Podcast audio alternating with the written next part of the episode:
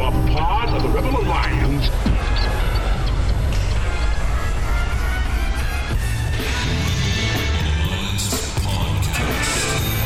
The idea of this podcast is simple discipleship.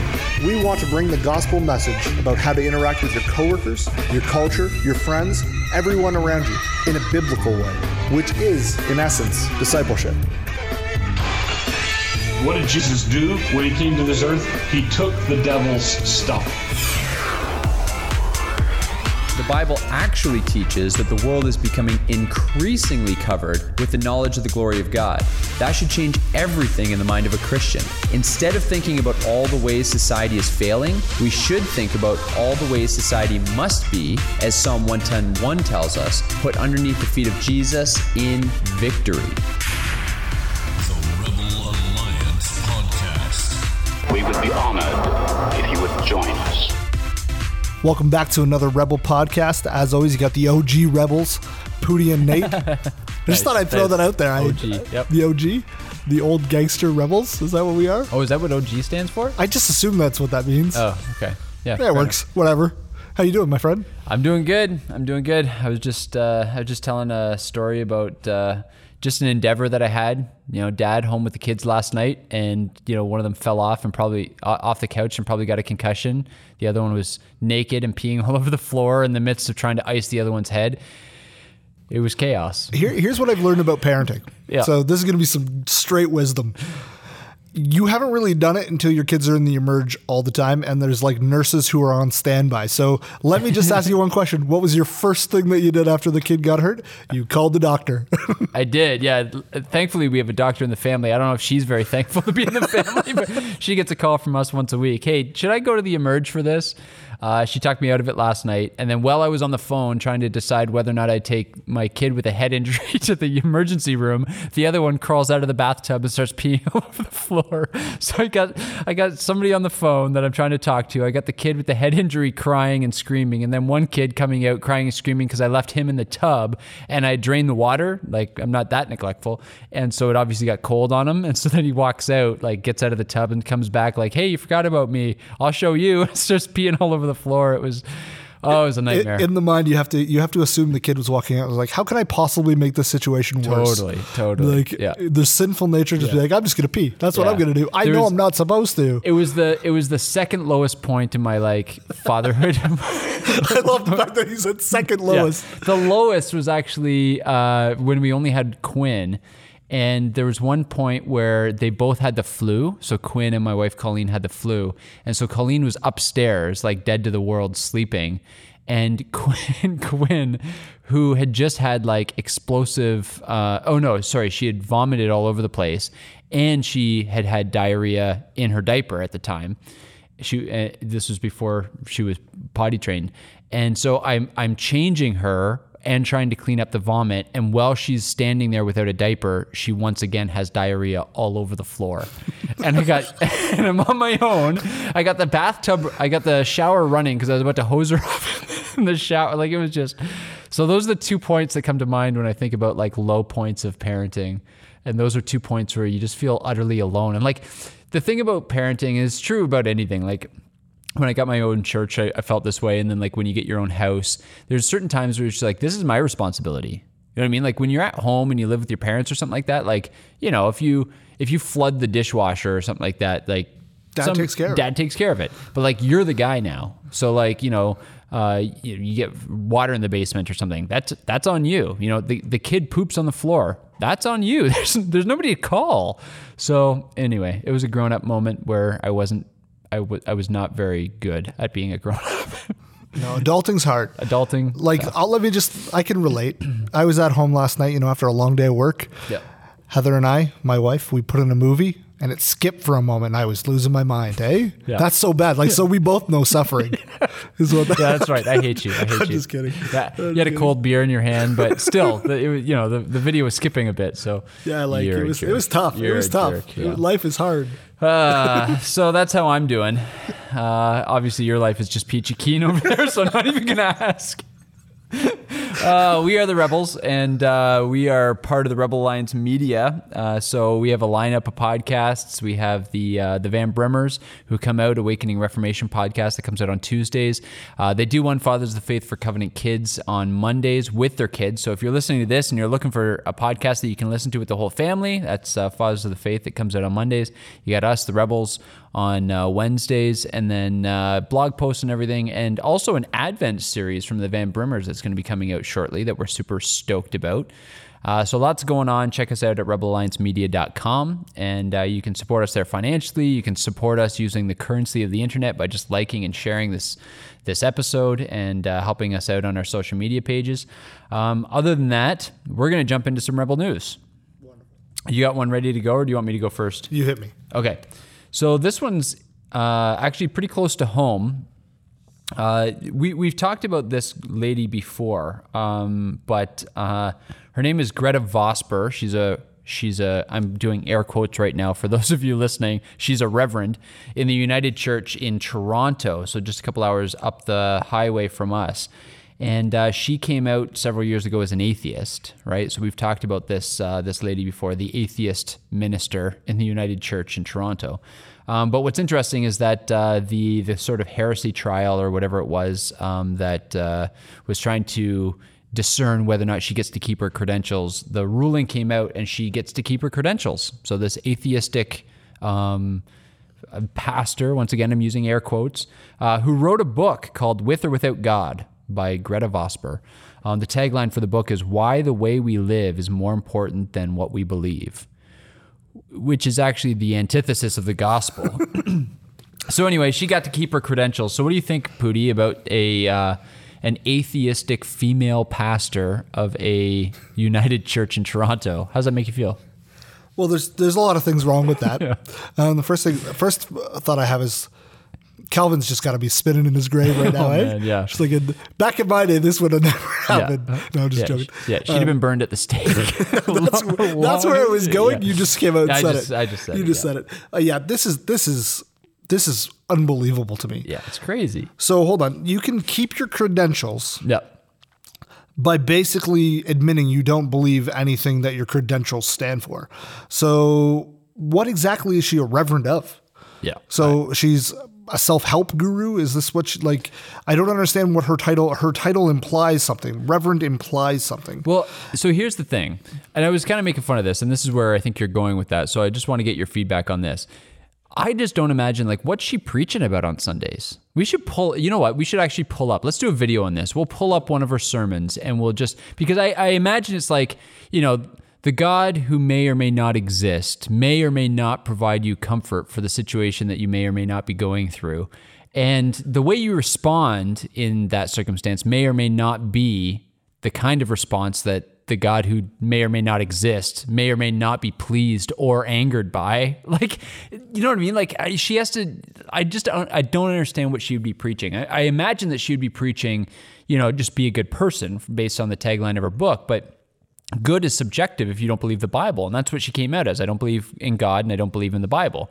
So by what standard? Like good by what standard? You know what I mean? And and so even the advice she gives, like does she put a caveat at the end of every sermon that says like, you know, as you hear this and and you know filter it through your truth you know take the parts that are good for you and and you like i just don't understand i don't understand when you have no objective standard what are you appealing to like what what's the basis? You know, the basis of her is how she feels. I'm assuming. Right. It's all Um, feeling. I would I would love to. I I'm actually going to ask right now. I would love if somebody who knows of this church, say they have a guest speaker who would like to like to come in and preach it's there. West just Hill United Church in Toronto. My new goal 2019 is that Goals. next year Yeah, it's goals. just to preach at that church one time Oh Like, man, you can, you like, need- yeah. open your bibles let's go romans 9 just like, Romans one. Let's start there. Right. The wrath of God is poured out on all mankind. how long do you think you get in before they just start throwing tomatoes I don't know. As soon as you said open your Bibles, I would imagine. I don't know. But okay, so you have to be proud of us though so far because we've talked about this for five minutes and we didn't mention the fact that she's a woman preaching which is a problem in, its, in and of itself. And actually, I'm looking at a a picture of her right now. She's not wearing a head covering, Grant. So, so, so, so we all got a bone to pick with her. Does she baptize babies? Uh, United Church. Uh, but I don't even know if she. I, I can't imagine they would baptize. I don't know. So here's the thing. Um, this is ridiculous. She's not a pastor. That's not a church, and the United Church is apostate. Next. right? Like at the end of the day, that's that's all they got there. Here's another one for you. This one's this one's just funny because of the uh, the title. So this is a, a CBC News article. Uh, UN committee declares all sovereign nations must legalize abortion. So I, I, I Read that you- again slower for people. yeah. UN committee declares that all sovereign nations must legalize abortion. Like sovereign nation must does not compute. No, that doesn't make any sense. so here's what the article goes on to say. The Human Rights Committee at the United Nations office in Geneva has adopted a radically pro abortion document that could have lasting implications for pro life laws worldwide. The document, known as General Comment Number 36, ha- is the first of its kind to declare that all sovereign uh, nations must legalize abortion in the cases of rape, incest, health of the mother, and when the pregnancy is not, quote, viable. So, there's all kinds of things that I'd love to say about this. First of all, like how sad is it that you and I would look at that and we say, I hope Canada adopts that. it, like in all seriousness, not because that's a good end game in and of itself, but that that would be better abortion laws than what Canada currently has. So that would actually be a step in the right direction. That would for us. actually be a law. yeah, that would we don't yeah, have. we don't have a law. So Um, but it so there's two things I wanted to get your your you to respond to on this. Number one, just the ridiculousness of that title, right? That the, the UN has declared that all sovereign nations must do something. And again, I would just say like, or what? Yeah, this, this is that's kind of when we were talking about this one we actually talked about before Yeah. air, and that was basically my my comment then was, what are they going to do? Are they going to are we going to World War Three because we haven't legalized abortion? With with the Human Rights Committee, they don't have an army. Geneva. they make they make they make uh, Canada's army look half decent. they have two boats. yeah, it's like all ours is That's so uh, terrible. The, the is a dude with a handgun strapped to a plane cro- a crop dusting plane's wing. That's a, that's those are our fighter uh, jets. All right. Canada does have a high opinion of its own military. if, if you haven't caught that, no, I, I just think that I think that's unbelievable, hilarious of a title to be like, we we recognize your sovereignty over your own laws and whatnot, but you must ad- adopt this document and this law. That's ridiculous. Yeah. Sorry, regardless of what what I think, you can't make me do whatever. Like politically, you can't make us do whatever we want, Right. Because we elect our officials and. You're not elected. Exactly. Not by me. Exactly. Nobody in Canada has ever voted for anybody in Geneva, to the best of my knowledge. The other thing is, is I I would also like to point out Canada wouldn't have to follow that anyway because we have a king, so King Trudeau. so he wouldn't he wouldn't follow that anyway. Well, he would. He well, he would. he No, that's too soft yeah, for That him. is way too. So- Um, the, the other, the only other thing I wanted to comment on that is like Geneva, the the height from which you have fallen, Oh, right? true. Like you know what I mean. Like this is this is a place where John Calvin used to have you know what was colloquially called John Calvin's School of Death, where everybody who graduated went on to, uh, well, almost everyone who, who graduated went on to uh, to die um, by the sword and become martyrs for the faith during the time of the Protestant Reformation. So, um, how sad it is that uh, the the the hard fought battles of our forebears are surrendered. Um, you know, even in a place where um, that was so instrumental. So anyway, there's Rebel News. Um, we're going to jump into a break and then we are going to come back with uh, just kind of talking through cultural blind spots and kind of uh, the cultural landscape of the time. We have some cool things to talk about that I think will uh, help you think through the culture a little bit. So uh, we'll take a break and we'll be right back.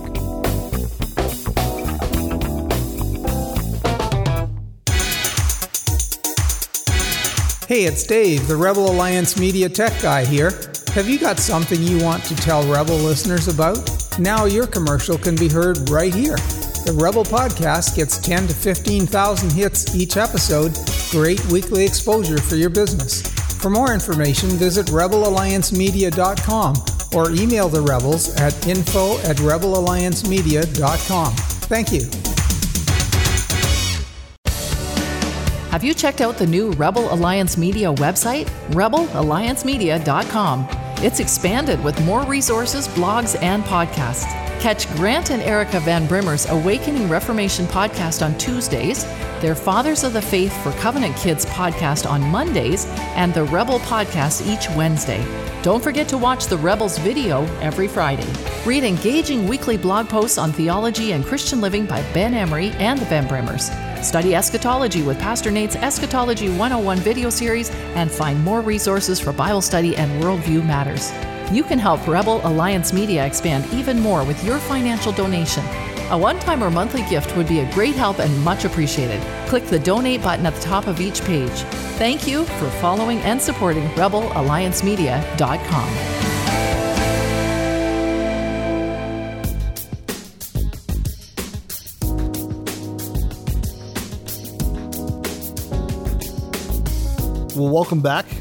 Um, as we said before the break, we're, we're going to talk about cult- cultural blind spots this week.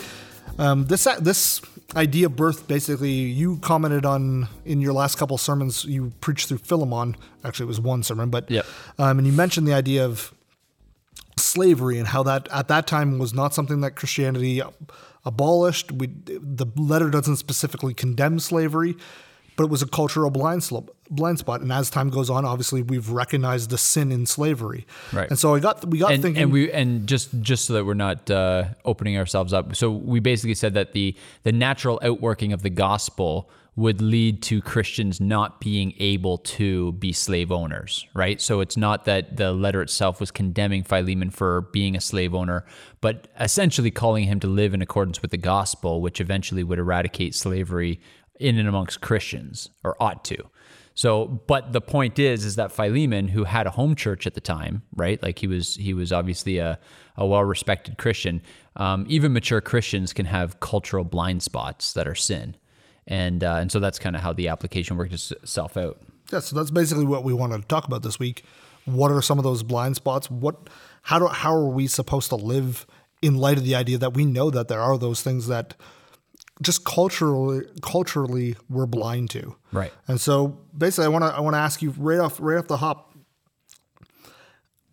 As as you've been growing in your faith, that you're obviously you've been a Christian for a long time, pastor for a long time. What are some of the things that you think your congregation, your, our church, where are some of those cultural blind spots? We can just throw out a couple of them, and then we can kind of break them down. Yeah, I, I think so. There's one big one that you and I agree on that is kind of where I think we'll try to steer this conversation. So I won't start there. Um, I think so. A couple years ago, I went to the um, uh, Council for Biblical Manhood and Womanhood uh, pre-conference to Together for the Gospel, and uh, they were talking about complementarianism and uh, and just they basically said like even if you've been at your church for a long time and even if it's a pretty biblically sound church, don't assume that your people are with you on gender and sexuality um, issues. And so I came back from that conference and within a, a short amount of time uh, preached a series on biblical manhood and womanhood, uh, complementarianism, um, preached against homosexuality, transgenderism, um, gender fluidity, all that kind of stuff. Uh, talked about you know God created us male and female, uh, equal in value, different roles, and I was shocked. Um, I'd been at the church for you know three and a half years at that point, which isn't a lot of time, but I mean I was just shocked because you know these have been my convictions for a long time, and and I think the Bible's really clear on them. I was shocked. We lost families over it, um, and I was shocked at how many people that's been difficult for, and I've been I've been shocked at how many kind of mature Christians have just been caught up in the the kind of cultural um, uh, malaise towards uh, these issues and and and kind of feeling like, well, it's not hurting anybody, you know, loving them means accepting them, and just just kind of a, a cultural allowing the culture to define love and how we love them and all that kind of stuff. Which is why you know when I found when I was going through that series and we found uh, Tim Bayly's The Grace of Shame, I was I was really uh, thankful because I, th- I think he he kind of solidified. Um, for me the need to be hard on these issues.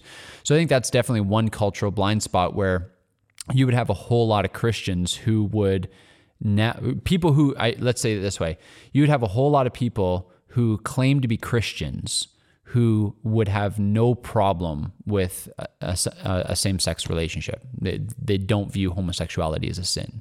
So something the Bible is clear on, right? Just like we would say the Bible seems pretty clear on um, the idea that Christians shouldn't own people as property because they're made in God's image. Um, and yet that was a cultural blind spot. I would say that now um, there are a whole lot of people who um, are fine with homosexuality or um, are you know bought into the feminism and the Me Too movement and all this kind of stuff. Um, so I think that's one of them. I think social, social justice is the other big one. Um, I think social justice, the the idea that the primary outworking of the gospel is the um, is I guess um, advancing the social issues that are important to somebody, um, whether that be um, taking care of the poor, um, all that kind of stuff. And and again, there's all kinds of things in the Bible about taking care of the poor and the orphans and the widows and all that kind of stuff. Um, but uh, the Bible isn't a tool to be used to bring about social justice. The Bible actually has its own definition of justice. It's biblical justice. So those would be two kind of big cultural blind spots that I see. What are you thinking? Yeah, I think I think the one that the one that was, has been sticking with me for a little while um, is the idea of retirement. Mm. And so I know we've we've talked about this before. It's a very very cultural thing, and it's Yeah. it's very much like in our culture we we all mentally work with the goal of stopping to work. Right. Where we've never like there's no specific command in scripture that ever shows that stopping. If we look actually at our examples, Paul died before like we don't we don't have any of the examples retirement is martyrdom. exactly, exactly. And I'm not saying I'm not saying stopping employment is wrong. I want to be very clear. Like um, Mike Wilkins, your mentor, always used to say, retirement is the wrong way to look at it. It's redeployment. That's and right. so I, I think I think this whole idea of like you stop work to golf, to go on vacation more often, basically to live off the wealth that you've earned during your working life is is a blind spot in our churches and it makes us when we look at our and this is really what we want to talk about today is when we look at the people who profess Christ and then look at a group of people at a country club who don't profess Christ, we should see radical differences between their lifestyles and retirement's one area where we don't. Right. Not and again, that's a blanket statement. I'm Yeah, not yeah. saying everybody's like Yeah. that, but I say John, the majority. John Piper would say, you know, that the the proclivity to go and, and collect seashells, right? Like, and he, you know, he uses that analogy in "Don't waste your life," right? Don't waste your life on the beach collecting seashells. um, and uh, I, I, yeah, I think you're right, and I think that kind of gets us closer to where we kind of want to go with this episode, and that is just the whole idea that it seems as though the the motivators or the the end goal for Christians seems very similar to the end goal for non-Christians. And in our culture, so I know your wife is is uh, reading Radical by David Platt right now, and and that to me that was a book that kind of changed a lot of this for me. Don't Waste Your Life by Piper was another one where you read some of these books that are like a slap across the face because they're so convicting, and you realize that in North America, we have adopted a view of Christianity where um, Jesus becomes like a part of our life, but we don't lay our whole lives down to him. And so it becomes okay, so now what's changed now that I become a Christian? Well, you know, you can give all the theological answers, you received a new heart and all that kind of stuff. But generally speaking, you know, the unspoken belief, I think, in most Christians' minds is, well, now I go to church on Sundays and I don't do certain things and I do some things and I give a little bit of money to the church and I volunteer there and, you know, I got my ticket to heaven and that's the, the, the thing. But like the foundational, fundamental trajectory or like, um, goal of our lives hasn't changed. And I and and you know, we we talked about this a lot when I was preaching through Acts is to become a Christian is to get swept up in the gospel of the kingdom, right? Your your the goal of your life is no longer to build your own kingdom, but to build the kingdom of God.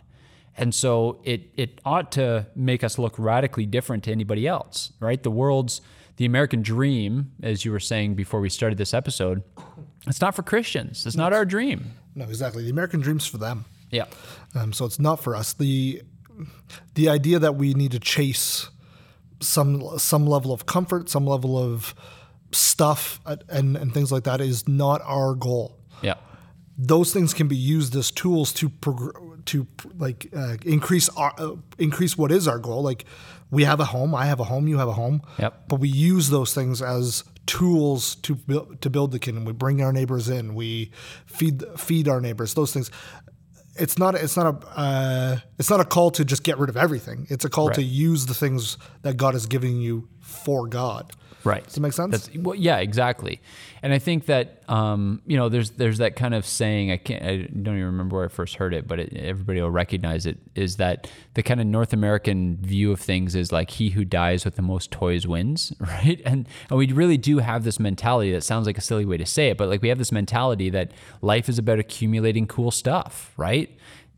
Better TVs, better f- smartphones, better vehicles, better houses, you know, better wives, know, right? Because because we we still we live in that culture, and this is why divorce is so high and all that kind of stuff because it's all about upgrades, and uh, and so we we live in this culture where we're trying to amass things that make life easier and more enjoyable and more pleasurable and you know the more comfort that we accumulate the, the the more successful we are and i mean you see this in all of our desire to be famous and rich and all that kind of stuff um, and I, I think i don't think christians look radically different enough from the world in this area Yeah, I complete I completely agree, and it's one of those things like like we were saying. It's it's not an abolish everything, live wartime type type thing. But when you look at your life compared to your neighbor's life, it should look radically different in terms of where your money goes, where your time goes, where your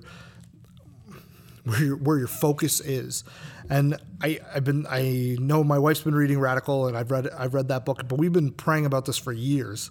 And then you know you you've preached through Acts, and it's it's the idea that we're we're called to a very radical different lifestyle. right We're called to give up everything for Christ. And so that means everything that we're doing needs to be for him. He can't, like you said, I love the, I love when you put it. He can't be an add-on to our lives. He has to be our entire life, because the only thing that gives us life is Christ. If we don't, if He isn't the focal point of everything we're doing, then we don't. Do we really have Him? Right. Right. Um, and that's kind of the the idea that we we want to kind of get at is that we can have these things that show us we can uh, chase this normal goal of like the American dream, as you kind of said, education, all these things, because we're used to doing it. Does that make sense? Instead Yep. of rather than just being like with a goal in mind, living on mission in that in those things, and that's Right. really what we kind of wanted to point out.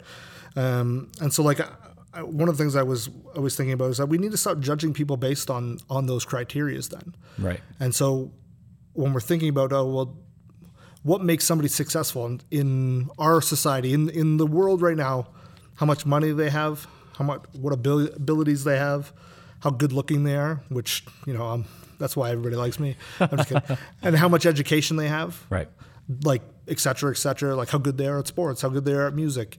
And we give those people status. Yeah. Like we like those people more or Yeah. we like those people less because they're not good at it. But we're, Well, I think all of those things point to finding your identity in something other than Christ, right? I think that's the key to getting at there. And everybody does this to some degree. Like there are a lot of parents who find their identity in their kids, right? They they their value, their worth is directly related to how well adjusted, well mannered, you know, uh, well behaved their kids are or people who tie their um, th- like their employment status, right? Like, are they the boss? Are they a business owner? They they and they tie their identity to these things. There, for some people, it's and you see these people, the gym rats, right? Who who like they they lose their minds if they miss a protein shake or they miss a you know a leg day or something. No, they don't. Not, not if Nobody it's a, skips leg day. yeah, nobody. Not if it's leg day. But um, you know, and and so we we tie our identity to you know how good looking I am, how good I am at this, um, you know how good my kids are, how good my marriage is, you know how much I serve in the church, um, how much money I make, how much money I save, what my house looks like, you know, and the the list could go on and on and on, right? But anytime we root our identity to something other than Christ, right? If we are if we're pr- primarily getting our value by anything other than being a child of God, then it's idolatry. And so I think I think that's kind of at the root cause of of of this whole thing. And I, I I've always maintained that like the people in the world around us and the neighbors and the coworkers and the friends and the family, they should know what we're all about without having to ask. And I'm shocked at how many people I talk to who like the people at work don't know they're a Christian or you know their neighbors they've never invited their their neighbors to church or something like that and they're trying to say well I don't even know if they know you know that we're a Christian They- I mean they see us leave on Sunday mornings and it's like you don't have to ask we, we always joke about this right like uh, how do you know how do you know if somebody uh, does uh, works works out at CrossFit They'll tell you. yeah, they'll tell you. They'll tell you, right? Exactly. Um, but I mean, the truth is, you don't have to figure out. You don't have to like.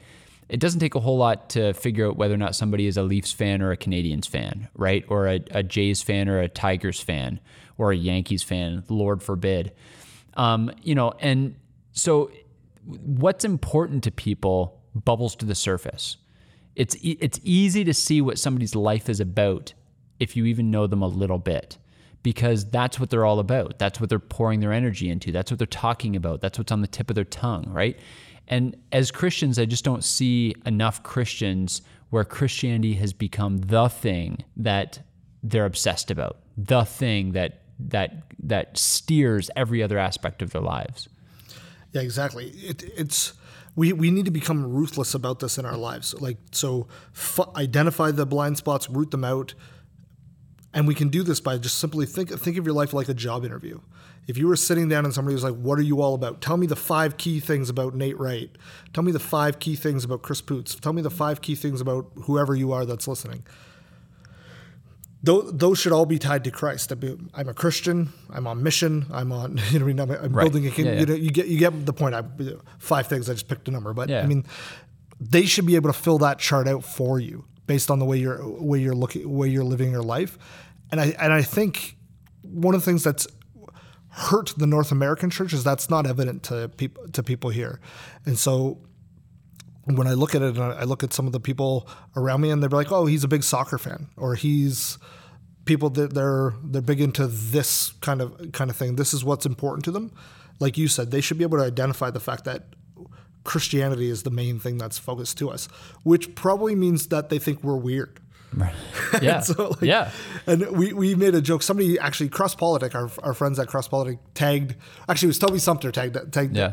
um, was like, if you can't trust your pastor unless he's had the cops called on him, he's, I don't, like all these super negative things, right? right unless he's been uh, unless he's been accused of being like a uh, uh, what's the uh, accused of a hate crime or something I can't hate remember what it crimes, like yeah, yeah. all these things that, Bring that would happen just by preaching the gospel, like plainly. I was, th- I, I thought I was like, yeah, that's great for our pastors, but that should just be our people in our church. Like, you think about it, it's like, oh well, not to go Star Wars on people, but what Obi Wan Kenobi was thought of as a weird guy because he lived alone. He was an old hermit because he had his beliefs. We almost have to have the same kind of thing where people are like, kind of look at us and be like, oh, that he's a bit weird. He's one of those Christians because they do different things and and whatnot. We don't see enough of that in our society because it's easy to be a Christian in our society. It's easy to add Christ onto our lives rather than Christ be our entire life. Yeah. and it's I actually just want to read this because I thought it was I thought it was good what you're referencing, and I thought it fit in well with what we knew we were going to talk about today. And that is, so Toby uh, throws it up. He says, "When will Christians realize that a pastor or a Christian ministry should not be trusted until or unless it has been accused of being a hate group? Death threats, malicious slander, hate blogs, and at least one visit from the police should be a prerequisite for Christian leadership." And it's funny because, um, you know, so he got obviously he got some pushback, and to- Toby likes to say things in a provocative way to kind of draw uh, a response. Um, and he got a little bit of pushback um, from one person in particular who basically said, like, you know, uh, okay, like you've been helpful to me, but like, what are you, what are you really saying here? And I thought his response was um, was really really good. And so I'll just read that. And he says, uh, "Thanks for your question." Um, I think you've actually already answered yourself fairly well. You say that Christians should expect to be hated, and this goes for Christian leaders double. And add to this a society and culture becoming increasingly God hating. So, putting all that together, should we trust a man aspiring to be an elder who can think of no time in his life in which he has had a collision with unbelief? Should we trust a ministry that is consistently given all the co- community awards and never attacked or slandered. As I noted above in another comment, you can flee, uh, you can file this under the words of Jesus: "Woe to you when men speak well, when all men speak well of you." From Luke six. I don't think Jesus meant to make uh, this grounds for defrocking a man from ministry, but I do think it should cause us seriously to wonder whether a man or a ministry is doing effective work if people don't hate them. I th- like I, I think that's just good clarity. And I think I think especially in the culture the the outraged culture we live in right now I think that's spot on. Yeah, I think that's I think that's glorious. Because and especially when we think about the fact that we're yeah as you've you've mentioned so often there is no neutrality. We're either building the kingdom or we're not building the kingdom. We're Right. either gaining ground or we're receding ground. Yeah. And so we all need to be the kind of people who are who are having people say those kind of things about us yeah. because we're pushing back against against the darkness in this world. Right. And I think the other thing is have you ever have you ever been around somebody who eats really really healthy and just being around them makes you feel guilty about how badly you eat? Have you ever had that basically every meal okay, fair enough. Well, like, okay, so I say, I say that like there's lots of people who are super health conscious, and you know they're they're eating like you know really really You're well. food and like- shaming me right sorry, I'm a hate group. Um, but uh, and so what's interesting is that sometimes, for me at least, I sometimes I feel convicted. You know, when you're around somebody who eats so well, and you're just like, you know, you're out with your buddies or whatever, you're having some wings and beer, and and you know they they're they're having some water or light beer and no wings, you know, whatever the case may be. Sometimes when you're around somebody um, the spirit can convict you, and I'm not saying the spirit convicts us of eating poorly. I think Christians should eat chicken wings and, and drink beer, but that's a different topic for a different day. Um, but I use that as an analogy just to say that sometimes just being around people who are radically different than us, the, the, God can use that to convict us of, of blind spots in our own lives, right? And um, this happened for me actually with language when I was a young Christian. And when I when I became a Christian, it took me a while to kind of clean up my language. And uh, there were a few people that I would hang out with, and it's not like they condemned me whenever I would use bad language. They just never used it. And just being around somebody who didn't use the same sort of language as I, I as I was convicted me and caused me to change. And I think the thing is, is that we have to remember though that that's the spirit doing a work in us, causing us to change around those kinds of people, because that'll always have one of two reactions. There's always going to be that person who's upset with the guy not eating wings. There's always going to be that guy who's upset with the guy not swearing, who who kind of accuses him and and kind of like because they don't like the feeling of conviction. They don't like the the feeling of of the threat. So I say all that to say we ought to be living radical lives. We ought to be living um, lives building the kingdom. And there's going to be and that's going to affect people in one of two ways. And this is Second Corinthians two, right? That you know, Christ always leads us in triumphal procession, and we are the aroma uh, to God. And it says to, to those who are perishing, the aroma of death, and to those who are being saved, an aroma of life. The reaction, the reality is, is the way we live our lives ought to elicit one of two reactions. Either it should help people who are being saved further, either in their sanctification or helping them, you know, be the means to being justified, being saved, or it should anger people. Those are the only two reactions. So biblically speaking, those are the only two reactions to living a gospel-centered life and and proclaiming the gospel. Either hatred or humility. And those are the reactions we see, you know, Christ, um, those are the reactions. People people always say, oh, Jesus was so kind and all that kind of stuff. Well, he also called the Pharisees a brood of vipers, and we've gone through all this before. The, the reality is, is that there's always one of two reactions, and the reaction is either animosity and hatred, or it's humility and embracing. And I think we should live in such a way that we are spurring those kinds of reactions from the people around us. And if we're not, we're doing something wrong. Absolutely. There's a reason. There's a reason all of our heroes of the faith died. Yeah. There's a reason the world raged so much against Christ that they killed him. There's a reason that they raged so much against Paul that they killed him. Yeah. That Peter was killed. You know what I mean? These are historical facts, right? Yeah. The reason is because you said it. Nobody likes to be convicted. Particularly, nobody likes to be convicted by the way you live an eternal life on in a, in your in your world around you, and the thing that at, is at the back of everybody's mind at all times is the fact that we are the one inescapable truth is that everybody dies. Yeah. That's the one thing that Christians, non-Christians, everybody on this on this planet agrees in agrees with is that we we die at some point. We're mortal.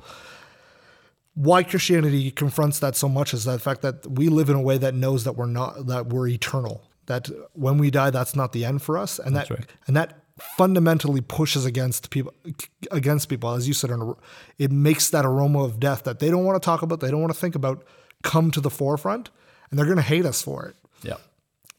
so we need to be the kind of people who show who display that to the world and we do that by looking radically different than them Yeah, absolutely. Um, so I, I have a, a, a small piece of uh, application then I think from this, and it's just it's kind of specific to the time that we're living in. We're living in a time of like radical cultural divide, right? And I think we've been divided over the wrong things. We've been divided into political camps left and right.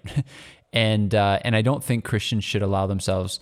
Um, there's a recent uh, thing that Tim Keller wrote, uh, and he wrote, you know, Christians don't fit into either of the two party systems. It was actually a really brutal article, not so much for what it said, but for what it didn't say. I I, I think Joe Boot recently took uh, Keller to task for it. Um, and I, I agree with everything Joe Boot said, but um, but there is a grain of truth to that, and that is that we don't fit into the right or the left camp. We we we are of a different kingdom. We are of a different value system. We are working towards something different. And I think one one application point that I would put out to Christians is one of the ways you should look different. One of the ways you should look weird is you should not lose your mind over what the other side does right? You, you like in a world that's right now just addicted to wrath, addicted to rage and outrage, who want to be um, outraged more than they want to be right. They're they're addicted to the adrenaline of of hating somebody. And right now, for the left, it's Trump, and for the right, it's the left. and uh, and you know, it's why we see such ridiculous comments from you know Hillary Clinton recently, who said like, "There's no there's no reasoning with these people." and she means conservative she means republicans because they don't agree with our value system. And and you see this on the right and the left. And so as a christian you should not be one of the people who is outraged on either side. We should be washed with the calm peace of knowing that there's a sovereign god who's in control of it all. And the truth is like like psalm 2 says our our job is not to get so it's uh, psalm 2 says um, you know, uh, that the nations rage in vain and the God of heaven laughs at them. And, uh, and so our job is not to be on the right or the left, being enraged at one another. Our job is to be standing be- behind the God of heaven, laughing at all those who are raging, knowing that a sovereign God has this under control. So that's just one kind of application point. So that's one way that you should look different as a Christian. Don't get caught in the outrage machine um, be people of peace and peacemakers. And that doesn't mean we don't fight for. And and here's the thing, like Christians, one of the radical weird thing about Christians is that we're called to fight a battle not against flesh and blood, but against principalities and ideas, which means that our enemies aren't Democrats, our enemies aren't liberals, our enemies aren't the other side. Our enemy is a spiritual enemy, and it's the ideologies that don't fall captive to King Jesus. And so we don't win a battle by beating somebody else in a debate. We win a battle by dying to ourselves and sharing the gospel and turning an enemy into a friend. And I think, you know, we live in a culture that wants to demonize their enemies and you can't convert a demon, right? So we can't demonize our, our enemies. We we need to see the the principalities and powers and ideas behind them. That's what we're waging war against. So that's just one very simple application point for what we're trying to say is that you should look different. You you aren't part of the rage machine on Facebook. Don't get enraged. Don't don't don't sit back with your tribe and throw stones at the other side. Uh, win them to your cause by um, the way that you live, or let them get enraged with you and then just laugh along with the God of heaven who holds them all in derision. Amen. All right, is that, that we good? Yeah, we want. We said we wanted to keep these next few uh, a little bit shorter, so I think that's perfect. All right. Well, thanks for joining the Rebels. Uh, like and share this episode, and we'll see you next week.